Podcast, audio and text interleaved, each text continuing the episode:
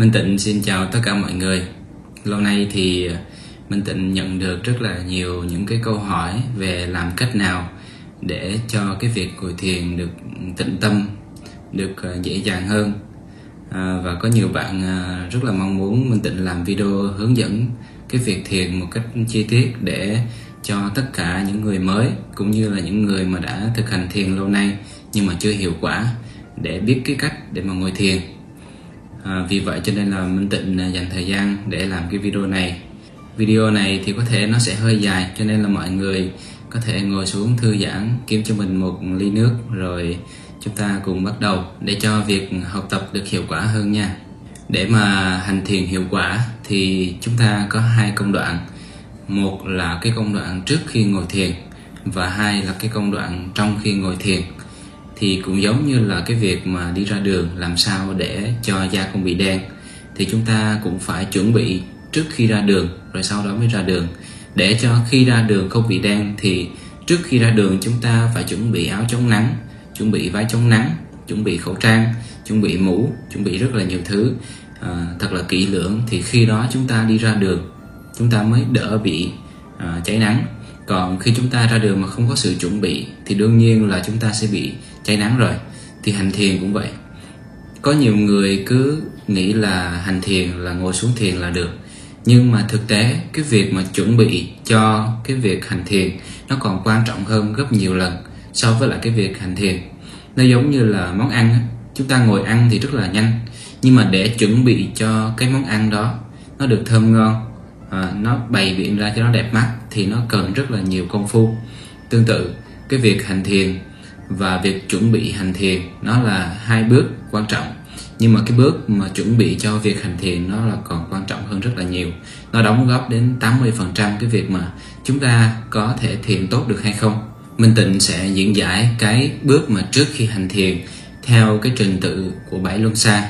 Để chúng ta chuẩn bị cho bảy luân xa của mình, nó được ổn định và nằm trong cái trạng thái mà ok nhất, thì khi đó chúng ta hành thiền nó sẽ được dễ dàng nha đầu tiên đó là về luân xa một. Để hành thiền hiệu quả thì chúng ta cần chuẩn bị luân xa một như thế nào? Đó là trước tiên, hàng ngày chúng ta cần phải quan sát những suy nghĩ, hành động và việc làm của mình.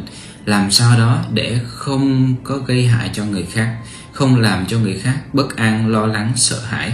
Bởi vì khi chúng ta làm cho người khác bất an, lo lắng, sợ hãi thì cái năng lượng đó sẽ quay trở lại. Đó là nhân quả nó sẽ kéo theo nhiều việc trong cuộc sống tới làm cho chúng ta bị bất an lo lắng sợ hãi. Mà khi bất an lo lắng sợ hãi thì chúng ta không thể nào hành thiện được. Cái nữa là chúng ta đa số đều là những người tự tu tại nhà. Cho nên là trước tiên chúng ta phải có một cái chỗ ở nó ổn định có được cơm ăn áo mặc đầy đủ để chúng ta không cần phải lo lắng không cần phải uh, nhọc công đang ngồi thiền mà cứ lo ở ngày mai ăn cái gì hay là lo là ngày mai chủ nhà có đòi lại nhà hay không hay là ngày mốt à, mình có đồ để mặc hay không. Nếu mà cuộc sống của chúng ta còn quá túng thiếu thì chúng ta cũng rất là khó để ngồi thiền. Và để cải thiện cái vấn đề mà túng thiếu đó thì Minh Tịnh đã từng làm những cái video về luật hấp dẫn về cách để hóa giải nghiệp cách để giàu có bền vững. Đó là những cái phương tiện để chúng ta có thể nâng tầm cái cuộc sống của chúng ta lên để cái vật chất nó được ổn định nó được có được những cái điều kiện căn bản để chúng ta không cần phải lo lắng quá nhiều cho cái việc là cơm áo gạo tiền. Trong video này thì Minh Tịnh sẽ tóm tắt đó cái cách đơn giản nhất. Đó là chúng ta hãy đi làm phước chúng ta có thể trích ra 10 20 30 phần trăm cái thu nhập của mình có được để làm từ thiện. Chúng ta đừng có nghĩ là khi nào có tiền rồi mới có thể à, là giúp đỡ người khác. Chúng ta có thể giúp đỡ bằng ba cách. Thứ nhất là giúp người khác bằng vật chất. Thứ hai là giúp cho người khác bằng tinh thần. Thứ ba là giúp cho người ta bằng những cái phương tiện để người ta tu tập. Ví dụ như chúng ta đang có trong tay 10 triệu đi, thì 10% của chúng ta là một triệu. Nó rất là lớn đối với chúng ta. Nhưng mà cái người mà có trong tay 100 triệu 10% của họ là 10 triệu, cũng rất là lớn đối với họ. Nên là chúng ta không quan trọng là số tiền chúng ta đóng góp hay là chúng ta giúp đỡ làm từ thiện được bao nhiêu, mà chúng ta phải xem là chúng ta có thể chi ra được bao nhiêu phần trăm trong cái số thu nhập của mình. Còn về tinh thần thì sao? Chúng ta gặp những ai đang cảm thấy bất an, lo lắng, sợ hãi, chúng ta có thể giúp cho họ cho họ những cái lời động viên, cho họ những cái lời khích lệ, cho họ những cái lời khen ngợi để giúp cho họ có tinh thần vượt qua những cái nỗi lo lắng, những cái sự bất an, sợ hãi đó. Thì đó là chúng ta cũng đang làm phước rồi hay là chúng ta gặp được một cái video hay, một cái kiến thức hay hay là một cái con đường tu hay, chúng ta có thể chia sẻ nó tới cho người thân, bạn bè, hay là những cái người trên mạng xã hội mà chúng ta tương tác hàng ngày. Thì đó cũng là một cái cách làm phước rất là lớn. Trên hành trình tu tập và thiền định cũng như trong cuộc sống, thì phước đức là cái mà chúng ta cần phải có. Người mà không có phước thì không thể tu được. Người không có phước thì tu kiểu gì cũng gặp trở ngại ngồi thiền thì oan gia trái chủ tới quấy phá. Còn á, muốn tu thì gặp toàn là những cái phương pháp mà không phải là phương pháp chính đạo dẫn dắt họ đi trên cái con đường tâm tối. Càng đi thì sẽ càng mất phương hướng. Còn người có phước thì muốn tu là gặp ngay được phương pháp rất đúng đắn. Nên là tu thiền là để chúng ta phát triển cái tâm tính phát triển cái trí tuệ. Còn hàng ngày chúng ta phải tu phước nữa chúng ta phải cố gắng làm phước để cho cái phước đó nó quay trở lại, nó giúp cho chúng ta trên cái hành trình tu tập và thiền định nó được thuận lợi và dễ dàng hơn. Nó cũng giúp cho cái đời sống vật chất của chúng ta nó được ổn định, nó được sung túc hơn. Để từ đó chúng ta bớt cái sự lo lắng. Khi bớt cái sự lo lắng và sợ hãi về những cái điều mà chúng ta còn thiếu, thì cái việc hành thiền nó được thuận lợi và dễ dàng hơn rất nhiều. Tiếp theo là đối với cái luân xa hai. Đối với cái luân xa hai thì chúng ta phải chuẩn bị một cái chỗ ngồi thiền nó được êm ái, dễ chịu. Một cái không gian nó không quá nóng, nó cũng không quá lạnh, nó cũng không có những cái con vật như là con muỗi hay là con ruồi hay là những cái con vật tới quấy nhiễu chúng ta. Trước khi ngồi thiền, chúng ta cũng nên đi vệ sinh để cho cái cơ thể nó ở trong cái trạng thái tốt nhất. Rồi chúng ta nên uống một ly nước để trong quá trình chúng ta ngồi thiền lâu á, thì nước đó vào nó giúp cho máu nó loãng ra nó giúp cho máu lưu thông trong toàn cơ thể nó được dễ dàng hơn. Thì như vậy chúng ta cũng sẽ đỡ được cái cảm giác mà mỏi chân mỏi tay mỏi lưng này kia. Bây giờ chúng ta qua tới Luân Sapa đối với Luân Sapa thì chúng ta cần chú trọng cái việc ăn uống. Thứ nhất là chúng ta không nên ăn quá no bởi vì ăn quá no thì à, chúng ta sẽ dễ bị buồn ngủ hoặc là hôn trầm thứ hai là chúng ta cũng không nên để cho bụng đói bởi vì khi bụng đói thì cơ thể cũng cồn cào rất là khó để có thể tĩnh tâm. Thứ ba là chúng ta cũng hạn chế ăn thịt những cái con động vật hạn chế ăn thịt ăn cá và ăn nhiều hơn cái rau củ quả à, ăn nhiều hơn về thực vật để cho cái năng lượng à, chúng ta ăn vào nó được thanh sạch hơn. Khi năng lượng ăn vào được thanh sạch hơn thì cái mức độ rung động chúng ta sẽ được nâng cao hơn và cái việc ngồi thiền nó cũng được dễ hơn thứ tư là chúng ta không nên làm việc quá sức hoặc là khi mà đã làm việc quá sức rồi thì chúng ta nên dành thời gian những cái khung thời gian nào mà chúng ta còn khỏe mạnh còn có sức khỏe trong người á, thì chúng ta ngồi thiền nó dễ dàng hơn. Còn ví dụ như chúng ta làm việc một ngày mười mấy tiếng làm việc từ sáng tới tối mà tối về nhà mệt quá rồi thì cái việc ngồi thiền nó cũng khó. Ngồi lúc đó chỉ có muốn buồn ngủ thôi chứ cũng ờ, không có đủ minh mẫn hay tỉnh táo để mà hành thiền à, nếu mà chúng ta quá bận thì chúng ta có thể à, dành thời gian vào buổi sáng hoặc là lúc nghỉ trưa hoặc là những cái thời gian mà rảnh rỗi để lúc mà cơ thể mà nó chưa có quá mệt mỏi chúng ta ngồi thiền nó sẽ được dễ dàng hơn. Cái luân sava nó cũng chủ trì cái việc về tâm tham và cái tâm nóng giận nên là hàng ngày chúng ta cũng phải quán chiếu và kiểm soát cái hai cái tâm đó thông qua cái việc là chữa lành luân xa để chúng ta buông bỏ được những cái tâm tham tâm mong cầu tâm nóng giận. Bởi vì khi mà chúng ta hành thiền hay là làm bất kỳ một điều gì mà nếu mà cái tâm mà mong cầu nó quá lớn à, ví dụ như chúng ta mong cầu là chúng ta phải ngồi được một tiếng đồng hồ à, mà chúng ta ngồi mới được 20 phút chúng ta cứ suốt ngày nghĩ tới việc à khi nào mới được một tiếng đồng hồ thì như vậy cái việc hành thiền nó trở nên là rất là bức bối nó rất là khó chịu. Còn nếu như chúng ta bỏ được những cái tâm tham tâm mong cầu rồi Ờ, cái việc ngồi thiền lúc đó nó sẽ trở nên một cách rất là tự nhiên, nhẹ nhàng, được bao nhiêu thì được. Chúng ta cũng không có mong cầu. Được một tiếng cũng được, hai tiếng cũng được, mà hai chục phút cũng được. Được bao nhiêu thì chúng ta chấp nhận bấy nhiêu. Thì khi đó, việc ngồi thiền nó không còn áp lực nữa. Mà cơ chế của cơ thể của mình là nó không thích áp lực. Làm cái gì mà áp lực là nó muốn từ bỏ ngay, nó không thể kiên trì lâu dài được. Còn cái việc nóng giận thì sao? Nếu hàng ngày chúng ta nóng giận với người này người kia thì khi thiền chúng ta sẽ những cái đó nó sẽ hiện lên rất là rõ. Và chúng ta sẽ cảm thấy hối lỗi cảm thấy áy náy hay là cảm thấy bất an. À, và những cái tâm đó nó trồi lên như vậy nó rất là mạnh mẽ. Cái tâm mình nóng giận nó rất là mạnh mẽ. Nóng giận nó cũng làm cho chúng ta mất rất là nhiều phước. Đó cho nên là chúng ta cũng tuyệt đối cẩn trọng với cái tính nóng giận của bản thân mình. Tiếp theo là tới luân xa 4 ở luân sau 4 thì hàng ngày chúng ta nên tập thói quen là giúp đỡ cho người khác, ban rãi cái tình yêu thương của mình cho mọi người. Giúp được ai thì chúng ta giúp. Giúp được bằng phương tiện nào thì chúng ta giúp bằng cái phương tiện đó. Khi chúng ta giúp đỡ cho người khác, chúng ta yêu thương mọi người một cách chân thành, thì chúng ta cũng sẽ tự động nhận lại được cái tình yêu thương chân thành. Và cái tình yêu thương nó sẽ giúp cho chúng ta thoát ra khỏi những cái lo lắng, bất an, sợ hãi. Khi chúng ta có yêu thương thì chúng ta sẽ không có hận thù, không có ganh ghét, không có làm hại người khác, không có làm cho người khác phải đau khổ. Và khi như vậy thì chúng ta cũng sẽ tránh được những cái sự vật, sự việc làm cho chúng ta phải đau khổ, làm cho chúng ta phải dính phải những cái việc mà người khác ganh ghét hay đố kỵ hay là hận thù chúng ta khi chúng ta sống bằng tình yêu thương, thì tất cả những cái điều đó nó sẽ dần dần được hóa giải. Có chăng là những cái nghiệp mà chúng ta đã gieo từ trước, hoặc là từ những kiếp trước, nó quay trở lại. Nhưng mà với tâm yêu thương, chúng ta có thể hóa giải tất cả mọi thứ một cách nhẹ nhàng. Và khi chúng ta đối xử với mọi người như thế nào thì chúng ta cũng sẽ vô thức đối xử với bản thân như vậy. Khi chúng ta thường xuyên, gọi là, hận thù mọi người thì chúng ta cũng sẽ thường xuyên dằn vặt chính bản thân mình. Cho nên là muốn yêu thương được chính bản thân mình thì chúng ta phải nên yêu thương mọi người. Mà muốn yêu thương được mọi người thì chúng ta cũng phải yêu thương bản thân mình. Hai cái đó nó bổ trợ lẫn nhau.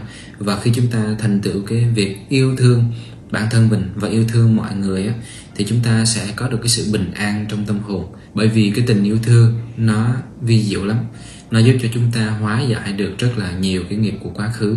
Và tạo ra được rất là nhiều phước. Chúng ta chưa cần phải làm gì nhiều to tát.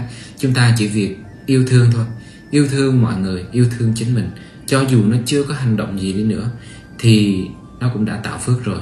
Và yêu thương là cái nhân. Khi chúng ta có yêu thương rồi, tự động hàng ngày chúng ta sẽ làm được thêm nhiều việc khác nữa để giúp ích cho mọi người. Bởi vì khi cái tâm của ta như thế nào, thì hành động của chúng ta sẽ đi theo y như vậy khi tâm của chúng ta mà còn đang hận thù, ganh ghét, đố kỵ thì tự động hành động của chúng ta nó sẽ làm theo cái tâm đó. Mà khi chúng ta yêu thương, hành động của chúng ta nó cũng làm theo cái tâm đó. Nên cái tâm là cái nhân đầu tiên để cho những cái hoa trái sau này nó nở. Kế đến là luân xa năm. Đối với luân xa năm thì chúng ta cần chú trọng về những cái như là nhìn, nghe, nói và cái sự xúc chạm đối với nhìn á, thì chúng ta hạn chế xem phim, hạn chế xem ca nhạc, hạn chế xem những cái thông tin tiêu cực, xem tiktok, facebook này kia. Trước khi thiền vài tiếng đồng hồ thì chúng ta nên hạn chế tất cả những cái đó để cho tâm của chúng ta nó được tĩnh lặng lại. Chứ còn mà ví dụ như trước khi thiền mà chúng ta mới xem một bộ phim ma, hay là mới xem một bộ phim hành động, hay là mới xem một cái mv ca nhạc nào đó nhảy múa này kia. Đó, thì chúng ta sẽ rất là khó. Bởi vì khi chúng ta nhắm mắt lại thì những cái hình ảnh đó nó cứ chạy trong đầu chúng ta không có cách nào để có thể thoát khỏi cái điều đó hết. Nên là chúng ta nên chuẩn bị một cái tâm trí cho nó sạch sẽ cho nó tĩnh lặng trước khi ngồi thiền bằng cái cách là hạn chế xem những cái đó. Và hàng ngày trong đời sống cũng vậy chúng ta cũng hạn chế xem những cái đó luôn chứ không có phải là trước khi thiền chúng ta mới thực hành cái đó chúng ta bớt xem những cái thứ mà nó tiêu cực, bớt xem những cái mà nó làm cho cái tâm của chúng ta nó nó bị động loạn. Chúng ta có thử ngưng tất cả những cái đó, ngưng dùng facebook, ngưng dùng tiktok, ngưng xem phim, ngưng xem ca nhạc, ngưng tất cả những cái phương tiện giải trí đó trong vòng 10 ngày thôi, hoặc 7 ngày thôi cũng được, là cái tâm của chúng ta nó sẽ khác hẳn hoàn toàn liền. Nó sẽ bắt đầu rơi vào trong một cái trạng thái tĩnh lặng hơn hồi trước rất là nhiều còn bây giờ hàng ngày, mỗi ngày chúng ta dành ít nhất là vài tiếng đồng hồ để xem tất cả những cái đó. Thì cái tâm của chúng ta, nó giống như nhà kho. Chúng ta xem là chúng ta đang chất tất cả những cái thông tin, tất cả những hình ảnh đó vào trong cái kho của cái tâm của chúng ta. Và khi cái kho của chúng ta nó càng ngày nó càng đầy như vậy, thì nó không thể nào mà gọn gàng, sạch sẽ, ngăn nắp được. Nó sẽ rất là lộn xộn. Và khi thiền thì chúng ta bắt đầu đối chiếu, chúng ta bắt đầu đi vào trung tâm này và khi chúng ta quay vào trong bên trong cái tâm của chúng ta chúng ta sẽ thấy toàn những thứ lộn xộn nếu hàng ngày chúng ta cứ sắp xếp toàn những thứ lộn xộn như vậy. Đối với cái việc nghe cũng vậy chúng ta cũng chỉ nên nghe những cái gì mà nó bổ ích. Chúng ta không nên đi nghe chuyện thị phi. Chúng ta không đi nên đi nghe những cái lời nói xấu người khác. Chúng ta không nên đi nghe những cái uh, cái chuyện mà nó nó không có giúp ích được gì cho cuộc sống hay là cái việc tu tập của chúng ta hết tất cả những điều đó chúng ta nên bỏ ngoài tai và hạn chế nghe. Rồi khi hành thiền thì chúng ta cũng nên kiếm một cái nơi mà nó được thật sự yên tĩnh. Ví dụ như ban ngày nó ồn ào thì chúng ta có thể thiền vào ban đêm hoặc là thiền vào sáng sớm. Hoặc là nếu mà ồn quá thì chúng ta có thể à, đeo tai phone lại và có thể nghe nhạc thiền. Đối với cái miệng cũng vậy.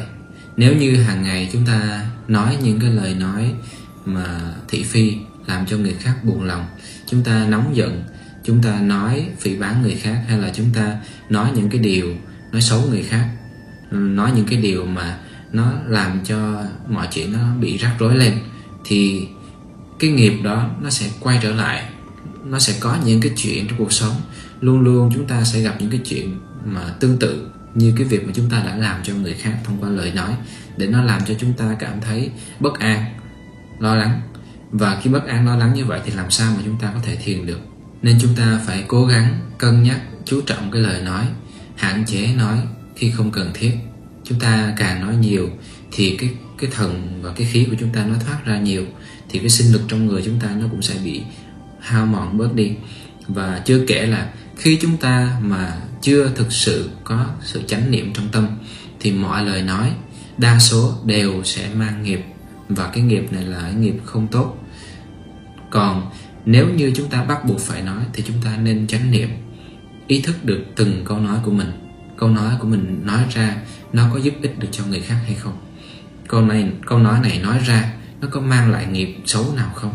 Nếu như mình nói một điều gì đó ra mà thấy rằng ở à, cái điều đó nó sẽ mang lại nghiệp xấu hoặc là nó sẽ gây hại tới người khác thì thôi đừng có nói nữa còn nếu nói cái điều gì đó ra mà nó cũng vô hại nó cũng không có lợi thì thôi cũng đừng có nói hạn chế nói. Mà chỉ nói những điều nào mà chúng ta biết rằng khi nói ra nó sẽ giúp ích cho người khác. Đối với sự xúc chạm thì chúng ta chỉ cần tập trung vào cái việc ăn mặc. Hàng ngày thì chúng ta ra đường chúng ta cũng nên ăn mặc sao cho hợp lý. Đừng có tạo những cái nghiệp mà à, ví dụ như phụ nữ thì thường thường sẽ có nhiều người ăn mặc quá hở hang nó tạo ra những cái nghiệp về sắc dục. Hay là khi chúng ta hành thiền thì cũng nên uh, mặc đồ sau đó cho nó thoải mái nó rộng rãi để máu huyết được lưu thông nó dễ dàng để cho chúng ta có cảm giác dễ chịu trên thân này. Khi cái thân nó dễ chịu thì cái tâm nó cũng sẽ uh, an ổn hơn. Tiếp đến là tới luân xa 6 đối với luân xa 6 thì chúng ta cần xóa bỏ đi những cái ảo tưởng những cái niềm tin sai lầm về việc thiền định để cho chúng ta có được một cái tư duy đó đúng. Khi chúng ta có tư duy đúng rồi, thì chúng ta à, đi nó mới được đúng hướng. Một trong số những ảo tưởng phổ biến đó là chúng ta nghĩ rằng khi nào mình tĩnh tâm rồi thì mình mới có thể thiền được. Chứ còn tâm mình còn à, loạn quá thì làm sao mà thiền? Nhưng mà thực tế thì nó ngược lại. Đó là chúng ta không ai là có sẵn cái tâm mà tĩnh lặng hết, mà chúng ta phải thông qua thiền định. Thiền định để tâm được tĩnh lặng, chứ không phải là tĩnh lặng rồi mới ngồi thiền. Tĩnh lặng rồi thì rồi thì đâu cần phải ngồi thiền nữa mà là chúng ta phải ngồi thiền để tập cho tâm được tĩnh lặng lại. Cái ảo tưởng tiếp theo là chúng ta nghĩ rằng à, chỉ cần ngồi thiền trong một khoảng thời gian ngắn trong khoảng vài tháng hay vài năm gì đó là chúng ta sẽ có thể giác ngộ hay là có thể trở thành vị này vị kia hay là có thần thông này kia. Thì tất cả những cái điều đó chúng ta cũng nên xem xét và buông bỏ nó đi bởi vì nó không có đúng ngồi thiền thì chúng ta không phải là cái việc làm mà ngày một ngày hai. Ngay cả đức phật sau khi giác ngộ rồi đức phật vẫn ngồi thiền mỗi ngày trong suốt mấy chục năm đi giảng dạy của ngài. Và chúng ta là những người mà chưa giác ngộ thì chúng ta cần phải hành thiền tinh tấn và nhiều hơn nữa. Việc hành thiền nó kéo dài cả đời người nó kéo dài không những một kiếp sống mà là nhiều kiếp sống. À, chúng ta phải rèn luyện cho cái tâm của chúng ta như vậy trong một khoảng thời gian rất dài với những cái sự nỗ lực khác nữa thông qua việc làm phước, thông qua việc chánh niệm, thông qua việc hành thiền. Nỗ lực tinh tấn một thời gian dài chúng ta mới có thể đạt được cái sự giác ngộ. Nhưng trước tiên, nếu chúng ta tinh tấn trong một khoảng thời gian vài tháng hay vài năm, thì ít nhất chúng ta cũng đã có sự sáng suốt, đã có sự giác ngộ nho nhỏ rồi. Bởi vì giác ngộ là một cái hành trình rất là dài. Nó có rất là nhiều cấp bậc giống như khi chúng ta đi học á à, giác ngộ lớp 1 nó khác với giác ngộ lớp 2 nó khác với giác ngộ cấp 3 và nó khác với giác ngộ đại học. Tùy vào cái căn duyên của chúng ta đã tu tập trong kiếp trước tới đâu chứ không phải là giác ngộ một cái là giác ngộ toàn phần. Ví dụ như đức phật là cái người mà giác ngộ toàn năng toàn giác nghĩa là giác ngộ đến mức đỉnh cao nhất rồi. Còn những cái vị ví dụ như là bồ tát chẳng hạn hay là những cái vị thánh à, thì họ cũng là người giác ngộ nhưng mà giác ngộ ở cái tầng mà thấp hơn phật còn chúng ta đây là những cái người mà à, trên hành trình để tiến tới cái sự giác ngộ. Và chúng ta có thể giác ngộ từng bậc từng bậc. À, chúng ta thiền một tháng thì chúng ta giác ngộ được cái cấp bậc này. Thiền một năm thì lên được cấp bậc này. Rồi ừ, tinh tấn thêm 5 năm 10 năm thì chúng ta có thể lên được những cái cấp bậc cao hơn. Chứ không nên nghĩ là thiền một cái thiền vài năm là có thể giác ngộ luôn nha. Trừ khi trong những kiếp sống trước chúng ta đã tu lên một cái đẳng cấp rất là cao rồi thì trong kiếp sống này chúng ta có thể là vài tháng hay vài năm là có thể giác ngộ. Cái ảo tưởng tiếp theo là chúng ta thấy cái việc thiền định nó phí thời giờ. À, chúng ta thấy thiền định thì chả làm gì hết chỉ ngồi yên một chỗ. Như vậy thì rất là lãng phí thời gian. Thực tế thì khi chúng ta hành thiền chúng ta sẽ có được sự sáng suốt có được sự bình an có được sự minh mẫn. Từ đó khi chúng ta ra khỏi trạng thái thiền chúng ta sẽ có được cái sự tập trung cao độ hơn trong công việc trong cuộc sống. Nên cách thức mà chúng ta giải quyết công việc cách thức chúng ta sắp xếp thời gian nó sẽ thông minh nó sẽ khôn ngoan nó sẽ sáng suốt hơn. Từ đó chúng ta sẽ tiết kiệm được rất nhiều thời gian lãng phí trong cuộc sống. Nên ví dụ như chúng ta mỗi ngày dành ra một tiếng để ngồi thiền thì trong cuộc sống mỗi ngày chúng ta sẽ tiết kiệm được ít nhất là vài tiếng đồng hồ cho cái sự lãng phí không đâu vào đâu hết. À, có nhiều người nói là tôi không có thời gian nhưng mà thử nhìn lại cuộc sống xem hàng ngày chúng ta vẫn dành thời gian để lướt facebook, để lướt tiktok, để nghe nhạc, để xem phim. Và tất cả những cái đó đều tốn của chúng ta rất là nhiều thời gian. Chúng ta mới ngồi bấm bấm bấm bấm được một chút, nhưng mà thấy một tiếng trôi qua. Nhưng mà nó không có mang lại lợi ích gì hết. Nó càng làm cho chúng ta cảm thấy hỗn loạn trong tâm, cảm thấy là chới với, bởi vì càng xa rời với bên trong của mình thì chúng ta càng cảm thấy chới với giữa cái cuộc đời này. Bởi vì chúng ta không có điểm để neo đậu chúng ta không biết mình là ai. Chúng ta không có sự sáng suốt bên trong để soi đường dẫn lối mà chúng ta nương vào những cái thứ mà nó thô trực như vậy nó không giúp ích được gì hết nó hại chúng ta rất là nhiều.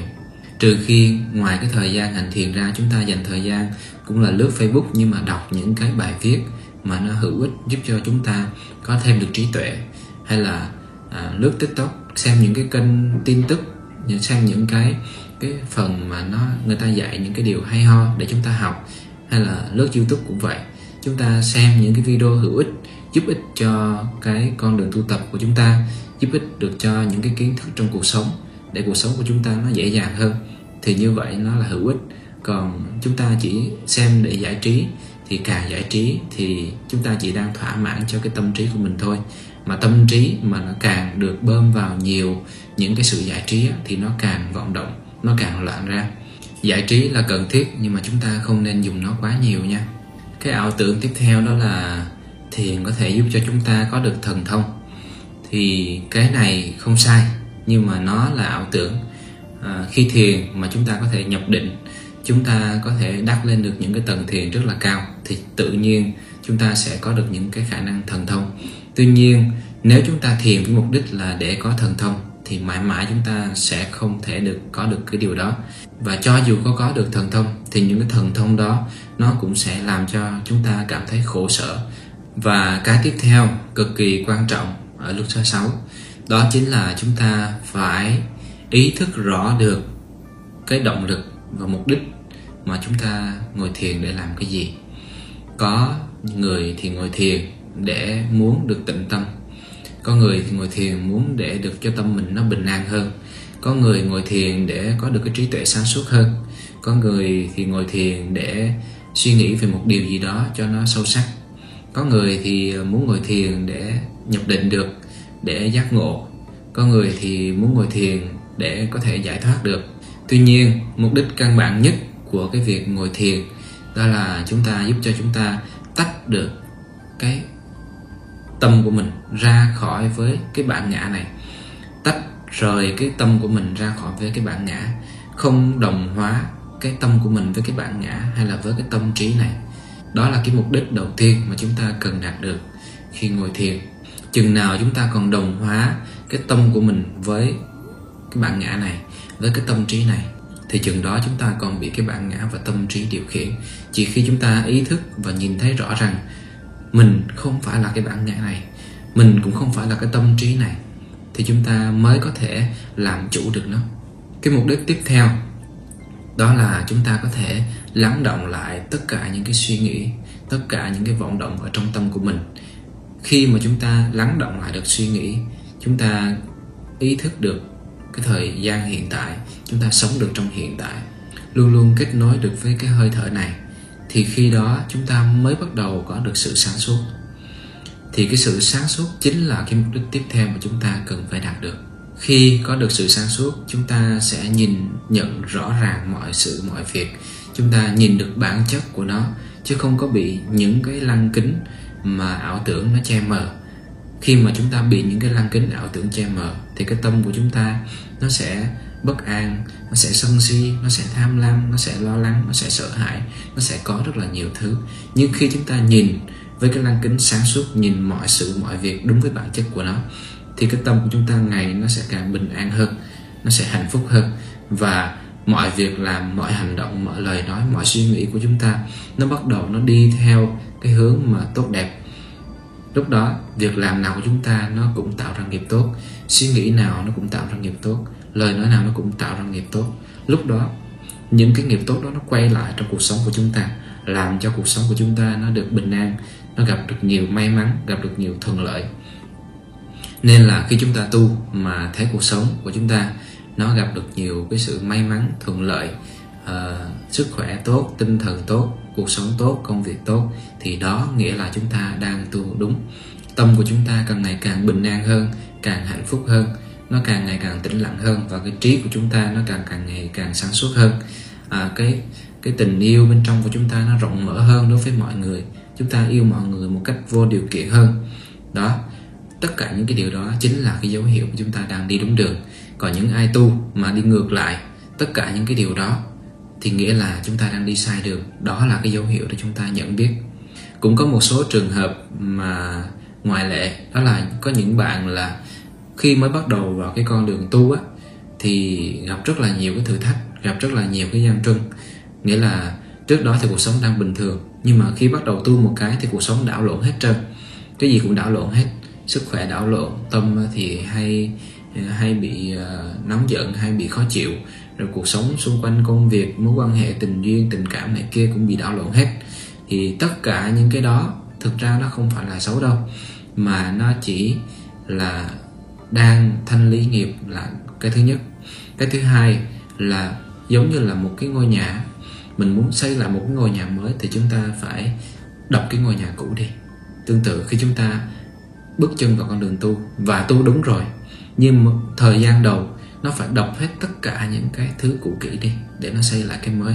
Và trong quá trình nó đập đó, thì nó rất là hỗn loạn, nó rất là rối bời. Nhưng sau khi nó đã có đập xong rồi và nó đã xây được cái nền móng căn bản rồi, thì từ lúc đó trở đi cuộc sống nó sẽ bắt đầu khởi sắc. Nên chúng ta cũng không cần phải lo lắng khi trong một vài năm đầu tiên mà chúng ta tu, mặc dù thấy là tu đúng, nhưng mà cuộc sống nó xáo trộn nha. Chúng ta phải có niềm tin và phải nhìn nhận rõ được cái điều này cái lý do thứ ba mà cái tình huống đó nó xảy ra là do uh, trong cái thời gian đầu tiên chúng ta tu chúng ta chưa thực sự có niềm tin vào cái con đường mà chúng ta đi. Chúng ta cũng chưa thực sự có cái định hướng rõ ràng. Thành ra là bên trong chúng ta có một sự đấu tranh nội tâm mãnh liệt. Chúng ta vừa phân vân cái này và phân vân cái kia. Chúng ta đấu tranh bên trong giữa cái tốt và cái xấu giữa cái đúng và cái sai. Chính cái sự hỗn loạn bên trong nội tâm đó, nó tạo nên cái sự hỗn loạn bên ngoài cuộc sống. Nên là chúng ta khi gặp cái tình cảnh đó thì nên ngồi thiền nhiều hơn, tĩnh tâm lại để có thể nhìn được mọi sự một cách sáng suốt nha. Bây giờ tới luân xa bảy. Thì khi ở luân xa 7 thì luân xa 7 là cái luân xa mà kết nối chúng ta với vũ trụ, kết nối chúng ta với cái năng lượng của vũ trụ và cao hơn nữa là kết nối với năng lượng của cõi sáng. Cho nên là để cho năng lượng cõi sáng được tuôn chảy trong cái tâm hồn của chúng ta à, thuận tiện cho chúng ta trong cái việc ngồi thiền. Thì trước khi ngồi thiền chúng ta nên cầu nguyện. Cầu nguyện các đấng mà chúng ta tin tưởng ai tin Chúa thì cầu nguyện Chúa ai tin Phật thì cầu nguyện Phật ai tin đấng nào thì cầu nguyện đấng đó để chúng ta cho phép cái sự trợ lực của các ngài gia hộ cho chúng ta. Bởi vì khi mà thiền mà không có sự gia hộ thì nhiều khi oan gia trái chủ họ tới, họ quấy phá chúng ta cũng rất là khó để có thể thiền.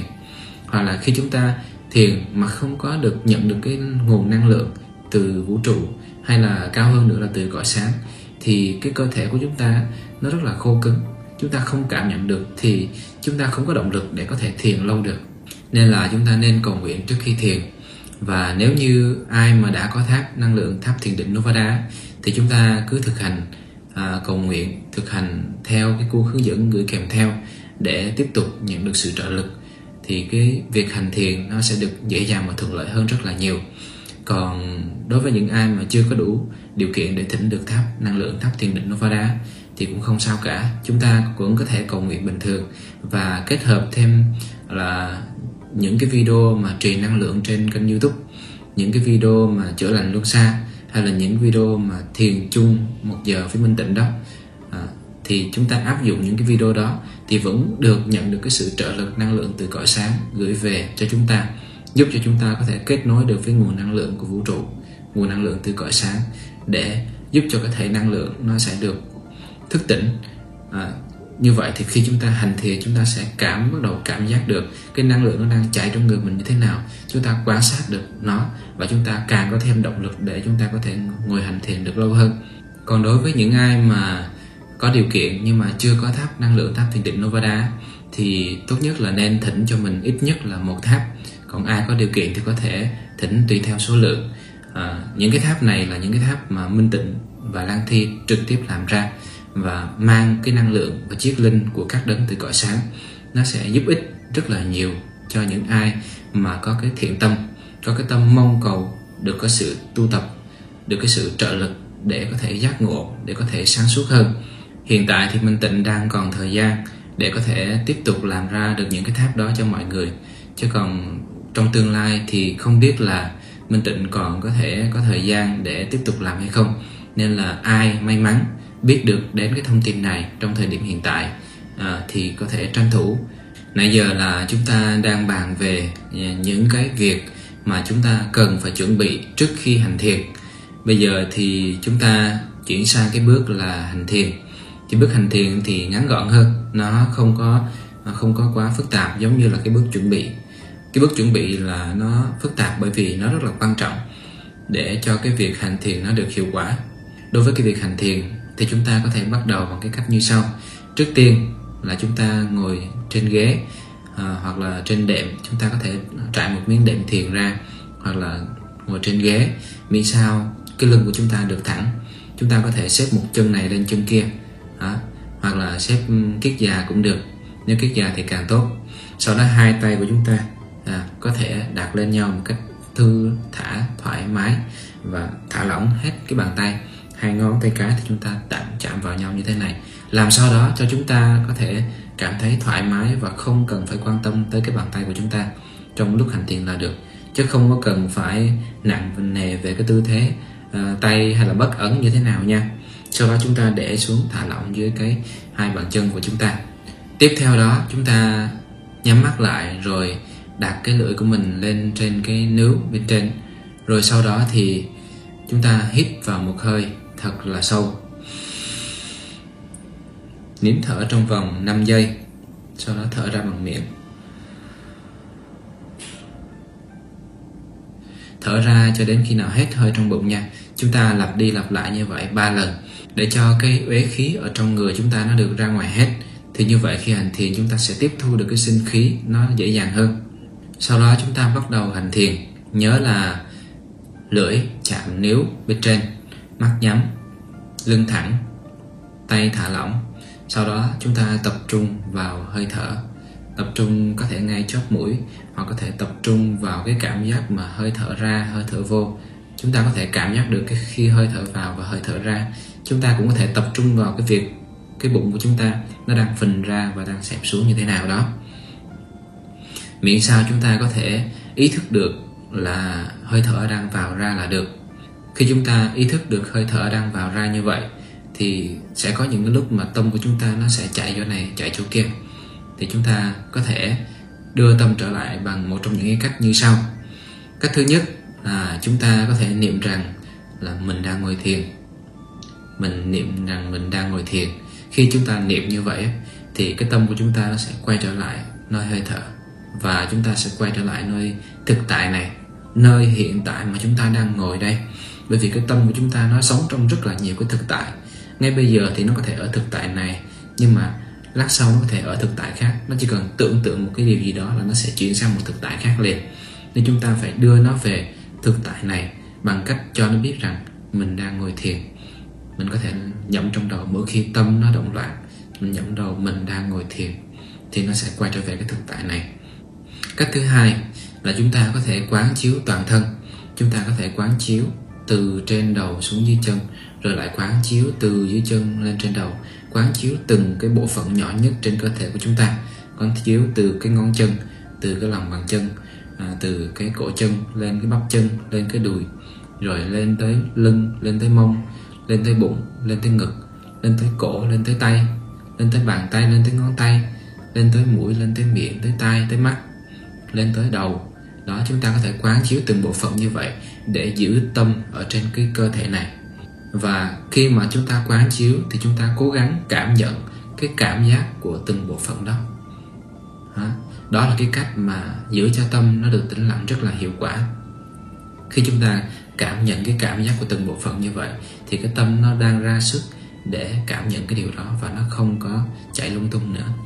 Trong trường hợp chúng ta ngồi thiền lâu mà nó bị đau chân á, thì chúng ta cứ quán chiếu quan sát và cảm nhận cái cảm giác đó bởi vì cái cảm giác đau thực ra nó là một cái ảo tưởng cảm giác trên thân thể của chúng ta thì nó chỉ là cảm giác thôi ví dụ chúng ta xoa cái cái bàn tay như thế này đó. mới đầu thì chúng ta sẽ cảm giác một cái cảm giác là xoa đó. nhưng mà tâm thì nó sẽ khởi lên một cái sự thích thú hay là một cái sự không thích một cái sự dễ chịu hay là một cái sự khó chịu. Nếu nó thích thì nó thấy dễ chịu, mà nếu nó không thích thì nó sẽ thấy khó chịu. Đó. nhưng mà đây nó chỉ là đơn giản là một cái cảm giác xoa thôi. Đó. mới xoa thì chúng ta sẽ cảm thấy dễ chịu và chúng ta thích. Nhưng mà nếu cứ ngồi xoa thế này cỡ một tiếng đồng hồ thì tâm nó sẽ cảm thấy rất là khó chịu và nó không thích cái việc đó nữa. Trong khi đó cũng là cái hành động xoa. Đó. tương tự, ví dụ như khi chúng ta tắm mà ngâm mình trong cái bồn nước nóng chẳng hạn. Khi mới bắt đầu ngâm à, nước rất là ấm rất là dễ chịu. À, thì cái thân thể này ghi nhận cái cảm giác là nước ấm và cơ thể đang có một cái cảm giác như vậy. Nhưng khi mới bắt đầu thì cái tâm nó cảm thấy dễ chịu nó cảm thấy thích thú. Và khi chúng ta nằm trong đó rất là lâu thì bắt đầu tâm nó cảm thấy khó chịu nó cảm thấy nóng nảy nó cảm thấy không thích nữa. Đó thì cũng là một cái cảm giác đó nhưng mà tâm có lúc nó dễ chịu và có lúc nó khó chịu. Hay đơn giản trong cuộc sống hàng ngày chúng ta cứ thử quan sát mà xem. Cũng là một cái món ăn đó. Nhưng mà có khi chúng ta ăn chúng ta lại cảm thấy rất là thích thú. Cảm thấy nó rất là ngon. À, nhưng mà khi chúng ta ăn hoài ăn nhiều ngày nào cũng ăn thì cái tâm ờ, nó sẽ ghi nhận một cái sự khó chịu một cái sự không thích một cái sự chán một cái sự không muốn ăn cái cái đồ ăn đó nữa. Mặc dù cái món đó vẫn là cái món đó mà cái cảm giác khi đưa vô miệng cũng là cái cảm giác đó. Nhưng mà tâm nó ghi nhận là nó không thích nữa. Đó. Nên là cái việc thích hay không thích dễ chịu hay khó chịu thì nó là một cái ảo tưởng của tâm mà thôi. Mục đích của nó là giữ được cho cái cơ thể này ở trong cái trạng thái quân bình. À, nhưng mà chúng ta ý thức được rằng khi ngồi thiền á, thì cái việc đau đó nó không làm hại cho cơ thể. Nó không có làm cho chân của chúng ta bị liệt đi đâu. Nó cũng không có làm chúng ta chết được đâu. Mà càng vượt qua được cơn đau đó càng cố gắng à, chịu đựng được nó thì càng ngày về sau chúng ta sẽ càng thiền được lâu và sẽ càng bớt đau lại không có ai mà bắt đầu ngồi thiền mà không đau chân cả. Tất cả những người từ xưa tới nay cho dù người đó là ai cho dù người đó là căn cơ cao hay căn cơ thấp là người bình thường hay là cao nhân thì khi họ mới bắt đầu ngồi hành thiền họ sẽ bị đau chân. Và chúng ta cũng vậy nên là đừng có nghĩ là chỉ có một mình mình đau chân mà tất cả mọi người đều bị đau chân khi mới bắt đầu ngồi thiền. Và ai vượt qua được cái cảm giác đau chân đó ngồi được lâu thì sau này sẽ quen với cái việc đó và sẽ ngồi được rất là lâu. Lúc đó có thể ngồi được một tiếng, hai tiếng, hay có thể ngồi được lâu hơn rất là nhiều mà không có bị quá khó chịu hay quá bị đau nữa. Quay trở lại cái việc mà quán chiếu cái cảm giác, thì khi mà chúng ta cảm thấy một cái cảm giác đau chân, thì cứ cảm nhận một cái cảm giác đó là niệm trong tâm rằng chân đang có một cái cảm giác như vậy. Đó. và chúng ta không đánh giá nó là cảm giác đó là đau hay là không đau, là dễ chịu hay là khó chịu, là thích hay không thích. Mà chúng ta chỉ ghi nhận một cảm giác là chân đang có một cái cảm giác như vậy.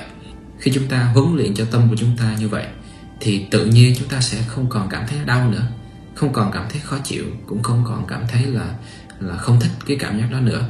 Và chúng ta cảm thấy nó bình thường. Chúng ta sẽ bắt đầu tách được mình ra khỏi cái tâm. Và từ đó chúng ta sẽ quan sát được cái tâm của mình nó rõ hơn quan sát được cái tiến trình của nó. Một vấn đề khác trong lúc hành thiền sau khi chúng ta đã áp dụng những cái điều đó mà tâm nó vẫn còn động loạn thì chúng ta cứ quan sát những cái à, tư tưởng của nó. Ví dụ như đang ngồi thiền đó, nó chuyển sang tư tưởng kia thì chúng ta ý thức được rằng là tâm đang chuyển sang cái tư tưởng đó. Tâm đang có một cái tư tưởng đó đang có một cái suy nghĩ đó. Rồi chúng ta quan sát luôn là ờ mới hồi nãy nó mới có suy nghĩ đó nhưng mà bây giờ nó đã biến mất rồi. Chúng ta phải thấy rõ rằng là tất cả mọi suy nghĩ, hay là mọi cảm giác, hay là mọi cái tư tưởng, nó, bản chất của nó là không thường hằng, nó là vô thường. Nó có đó xong rồi lát sau nó biến mất.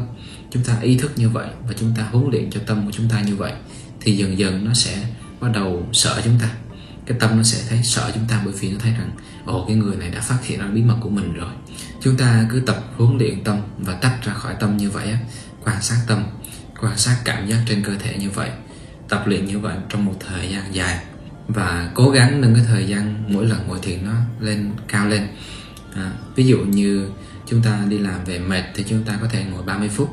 Nhưng mà bữa nào mà khỏe thì có thể ráng ráng ngồi lên. Đau chân thì cũng ráng ráng ngồi lên. Xem thử cái sức chịu đựng của mình nó tới đâu. À, khi mà có cái tâm mà nó muốn uh, sợ lợi nó muốn bỏ thiền nó muốn nghỉ ngơi nó không muốn thiền nữa thì chúng ta cũng ngồi quan sát cái tâm đó luôn. Chứ không có đồng hóa mình là cái tâm đó không đồng hóa mình là suy nghĩ đó thì chúng ta sẽ có thể ngồi lại và trụ được với cái tư thế ngồi thiền nó lâu hơn.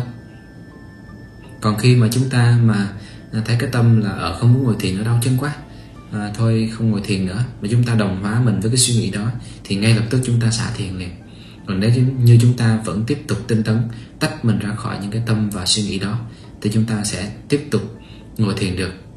Và cứ như vậy chúng ta hàng ngày nâng cái thời gian ngồi thiền mỗi lần của mình lên à, ít nhất là trên một tiếng đồng hồ. Và đối với lại cái phương pháp này thì chắc chắn rằng mọi người tập luyện theo đúng y chang như vậy xem thật kỹ nhớ thật kỹ và tập luyện đúng y chang như vậy thì chắc chắn ai cũng sẽ ngồi thiền được trên một tiếng đồng hồ đó là điều chắc chắn. Bởi vì ngày xưa khi Minh Tịnh mới bắt đầu ngồi thiền cũng không ngồi được lâu đâu. Cũng chỉ ngồi được 15 20 phút thôi. Sau này à, bắt đầu tăng dần dần lên tăng dần dần lên thì sau này mãi nữa thì cái việc ngồi thiền một tiếng đó là cái chuyện rất là bình thường. Và đây là những cái kinh nghiệm thực tế của Minh Tịnh trong quá trình mà à, tu tập và hành thiền. Thì Minh Tịnh chia sẻ cái kinh nghiệm này để giúp ích cho những ai mà đang gặp khó khăn trong cái việc hành thiền được dễ dàng hơn. Kinh nghiệm này thì không có đúng không có sai bởi vì kinh nghiệm là của riêng mỗi người. À, ai áp dụng được thì cảm thấy phù hợp với bản thân thì áp dụng. Còn nếu như ai đó cảm thấy không phù hợp hay là cảm thấy không tiếp nhận được thì thôi chúng ta à, có thể tìm những cái phương pháp khác. Hy vọng rằng những cái kiến thức này nó có thể giúp ích được cho mọi người à, cải thiện được cái việc hành thiền của mình. Nếu như mà mọi người à, hành thiền áp dụng theo phương pháp này mà cảm thấy uh, hiệu quả thì có thể bình luận dưới video này. Để cho những cái người mà chưa thực hành theo á, thì họ có được cái cái trải nghiệm của những cái người đi trước. Họ có được cái niềm tin để họ có thể tinh tấn thực hành theo. Còn à, nếu như ai xem xong cái video này mà cảm thấy video giá trị và hữu ích thì nhớ bấm like và chia sẻ cái video này đến cho những người thân những bạn bè hay là những người đang tương tác với mình trên mạng xã hội để có thể gieo trồng được thêm cái phúc đức và cũng là để lưu trữ lại giúp cho bản thân. À, sau này khi mà cần thiết muốn coi lại thì có thể coi được.